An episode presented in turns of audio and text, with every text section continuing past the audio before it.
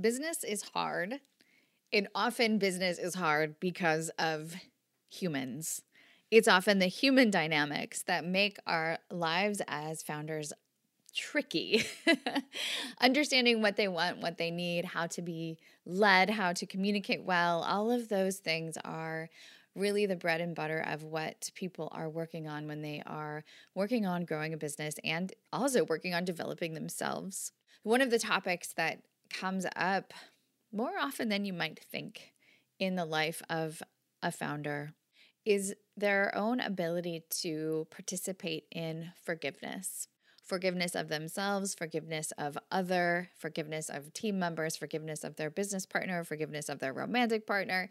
There's a lot of things that happen in our lives that leave a mark, that leave some hurt. And the process of being able to dive in, and clean out the wound, and keep a clean slate is, you know, forgiveness in a nutshell. So that's what I'm talking about today on the podcast. I hope that it is a conversation that serves you. If you are someone who is feeling a little prickly in your relationships, whether that's in your business or in your personal life, uh, definitely reach out to our team. I have a member of my team, Brooke Bergman Parr, who is just fantastic at problem solving all manner of relationship dynamics and would love to connect you with her. Thanks so much for listening.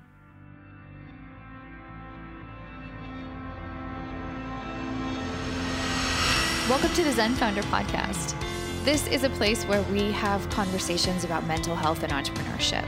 We have a pretty broad conceptualization of what mental health means sometimes depression, anxiety, sometimes relationships or physical health. The goal here is to bring some calm into the crazy roller coaster of ups and downs that is life for many entrepreneurs. I'm your host, I'm Dr. Sherry Walling. I'm a clinical psychologist and an entrepreneur, married to an entrepreneur, live in the world of entrepreneurs, and I'm so pleased that you have joined us for this conversation. My name is Dr. Sherry Walling, and I am a clinical psychologist with expertise in entrepreneur mental health. What is entrepreneur mental health? Well, it's human mental health, but with some unique appreciation for the challenges that entrepreneurs face as they are starting, growing, launching, selling companies.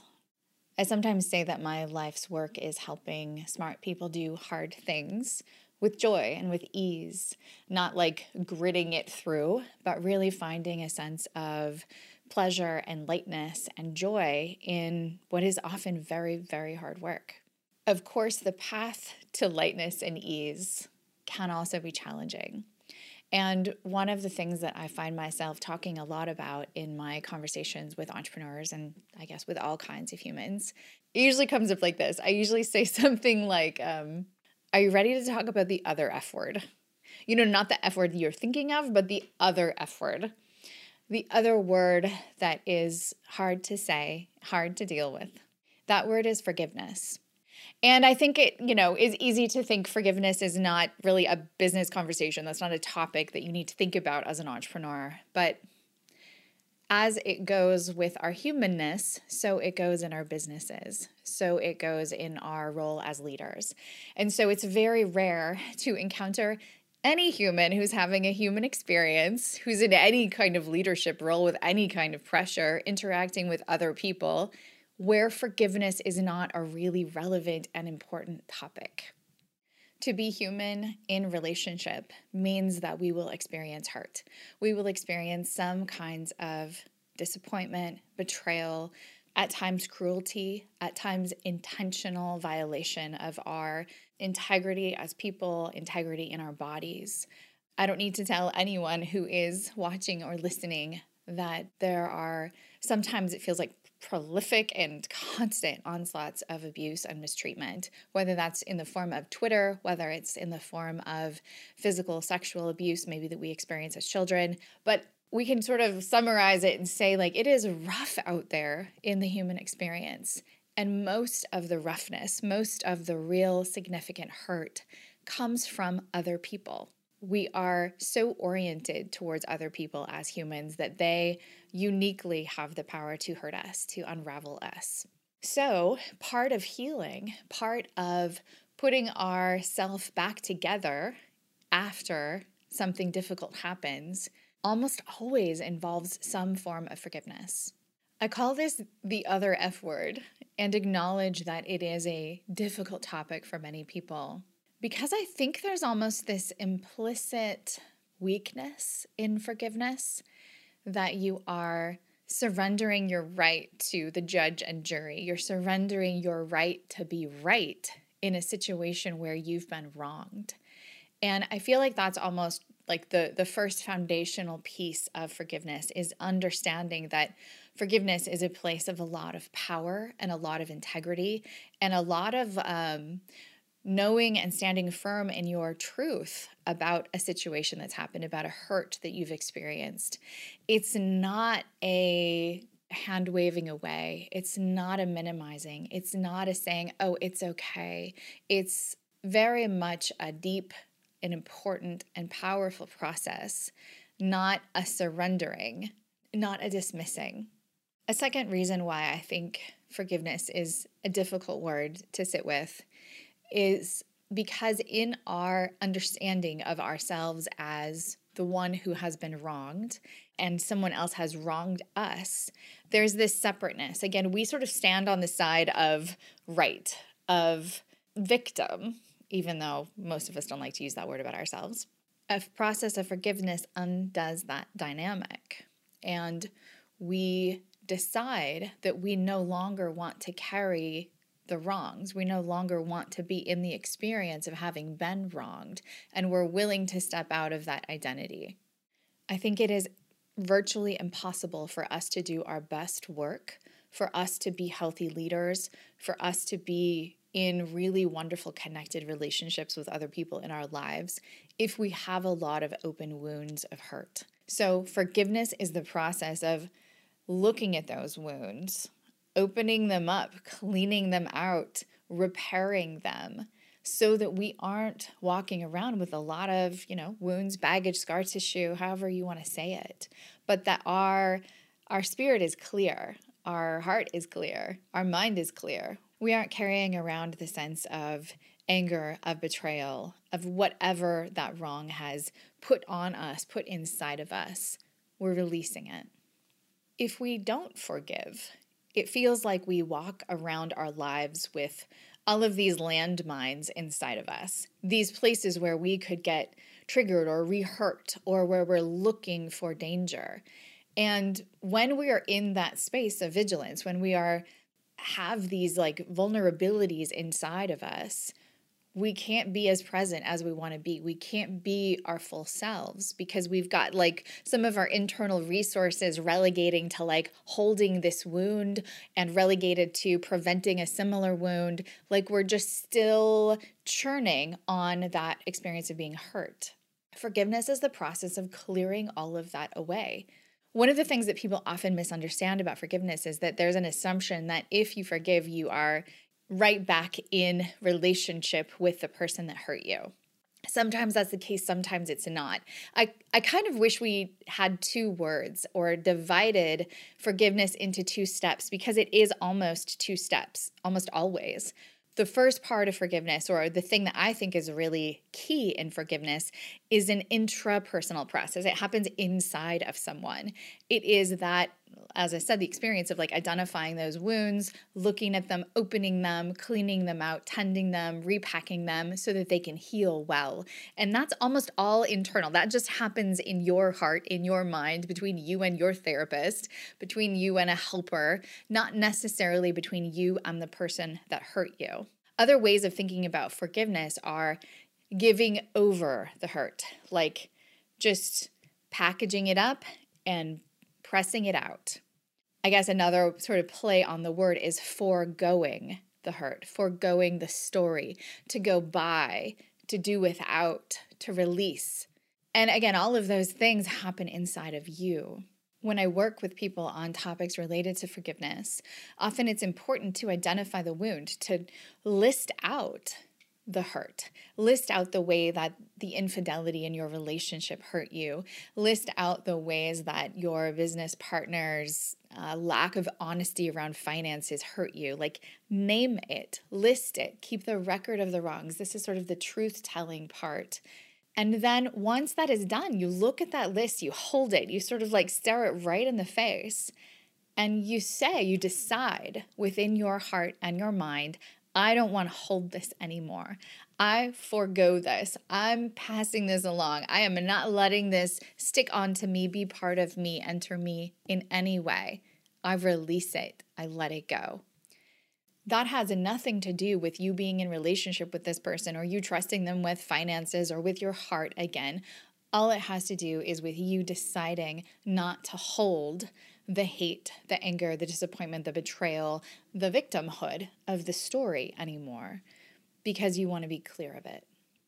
And that's where forgiveness is really very powerful. It is you standing in your power and saying, I will not be the victim. No matter what level of hurt or hardship has been given to you that was not your fault. Maybe it happened when you were a child. Maybe it happened when you were compromised in your ability to protect yourself. But forgiveness is saying, I do not accept this set of emotions. I do not accept this hurt as core of me, as part of me. I want to give it over so that I don't have to carry it anymore. You know, I want to be clear, I don't I don't have like a finger waving like you should forgive approach to any of this. I think forgiveness can be a lifelong process depending on the nature of the hurt. I've worked with many, many abuse survivors over the years, people who've had horrible violations to their body, to their spirit, to their mind. And I would never ever suggest, like, well, time to forgive and move on. Um, that is an absolutely uncompassionate, Pollyanna ish, not at all realistic way to see this process. But I do think that in almost all cases, there is some experience of recognizing I have been wronged, but I don't want to carry the wronged anymore.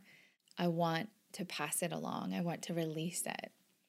For many of us, there's often a component of this story, which is forgiveness of self. This is a recognition of the ways in which we have done damage to ourselves. We have betrayed our own values. We have not acted in the protection or well being of our hearts or our minds or our bodies. We have been the perpetrator against our own self. And the same process applies, like recognizing the wrongs that have been committed and just deciding not to hold them anymore, to forego them, to go by, to do without. That is still a very deeply intrapersonal, internal to one's self process, and something that is an important practice. It's almost easier if we can learn to work with forgiveness of ourselves first because you know we have compassion hopefully hopefully compassion for ourselves or at least it's easier for us sometimes to understand how we got there how we got to the place that we did the thing that hurt us we know that we're not horrible villains so if we can begin with ourselves in a practice of forgiveness it's easier then to apply the process to other people i think we get some reps in we get some practice in I mean, ultimately, one of the best rationales or best reasons to practice forgiveness at all is because we are human ourselves. So we forgive people because we are people.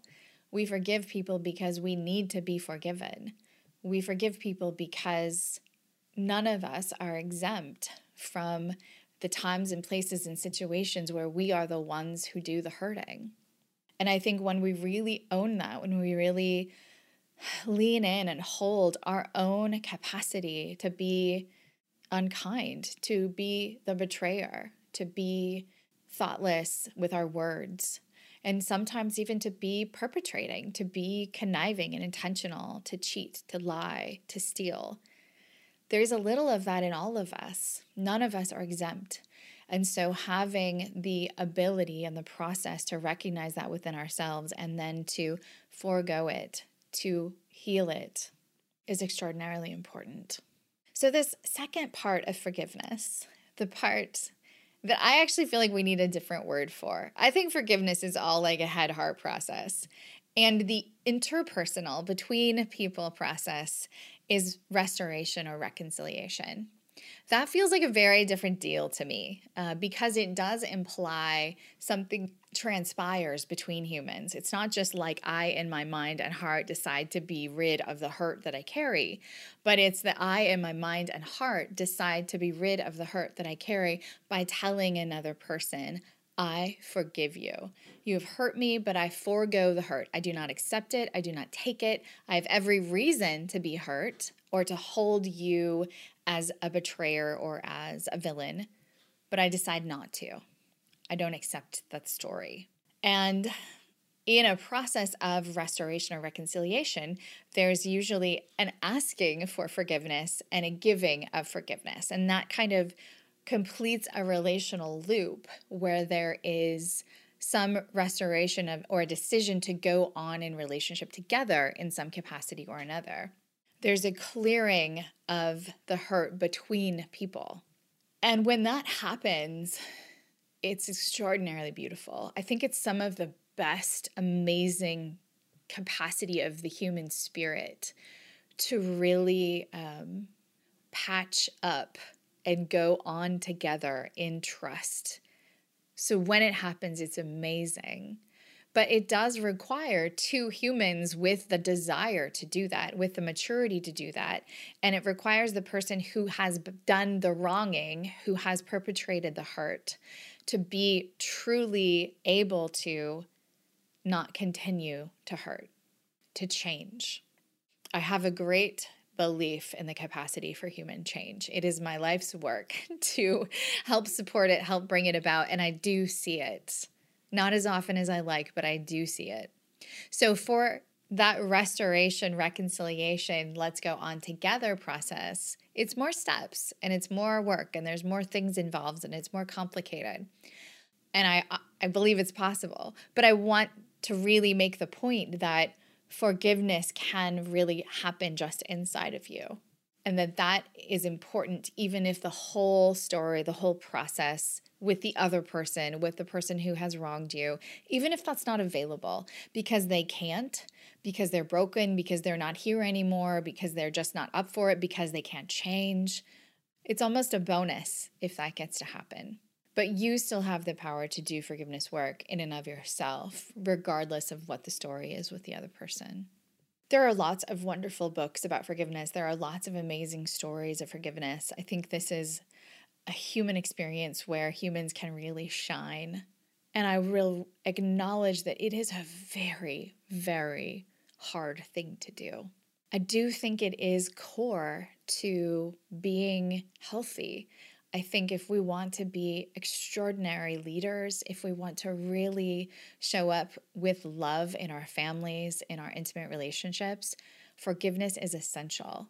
And having a language of forgiveness, having a practice of forgiveness, having a way of recognizing hurt and clearing it quickly saves a lot of time and energy lingering in hurt and in trauma for long periods of time people love the word resilience. They love the bounce back ability of the human spirit to experience hardship and difficulty, but like come back kicking. And I love that word too. But I think resilience really is via the route of forgiveness. We have the ability to bounce back after hardship or hurt because we've we've cleared the hurt. We're not just covering over it or muscling through and carrying it with us but we're releasing it. So I hope this content is helpful to you. I know it's maybe a bit abstract, but um, I think the way to maybe linger into it or like dive into it is to think of some places, some people in your life who have hurt you, and to acknowledge places where you still feel some pain or aversion in thinking about those experiences. Make a list of the things that hurt, and then see what you can't just decide to let go. Sometimes a physical practice is helpful with this. You know, you can make the list of hurts. I've seen people burn their list in the fireplace or at an altar where there's a very visceral observational experience of like, and it's gone, it's no more. I've seen people um, write it on paper and then tear up the paper and sort of confetti it into the trash can. Forgiveness is often not one and done. It's a process, and sometimes it's over and over and over, even forgiving the same thing, and that's okay. But anything that is a practice for you where you're saying, I release this, I forego this, I'm giving it over. If you have to do it over and over, you do, but it's still really valuable to engage in it. I would love to hear about your forgiveness rituals. How do you practice forgiveness? How do you keep your slate of hurt clean so that you're not holding on to things? Is it in journaling? I don't know. What do you do that serves you? You can drop the drop your insights in the comments. You can also drop me a note. I love to hear from you and to hear how I can better serve you in your adventure on this planet. Thanks so much. Thanks for listening. We'll be back in two weeks with a new episode of the podcast. In the meantime, feel free to check out zenfounder.com for lots of resources about the kinds of conversations that we have on the podcast. You can get information about working with me, about maybe joining a Zen tribe. It's sort of like a mental health boot camp for entrepreneurs. We also have lots of content on our blog, links to resources in our courses and books for sale. So check us out there, and we hope to provide anything and everything that you might need to make the entrepreneurial life a little bit easier.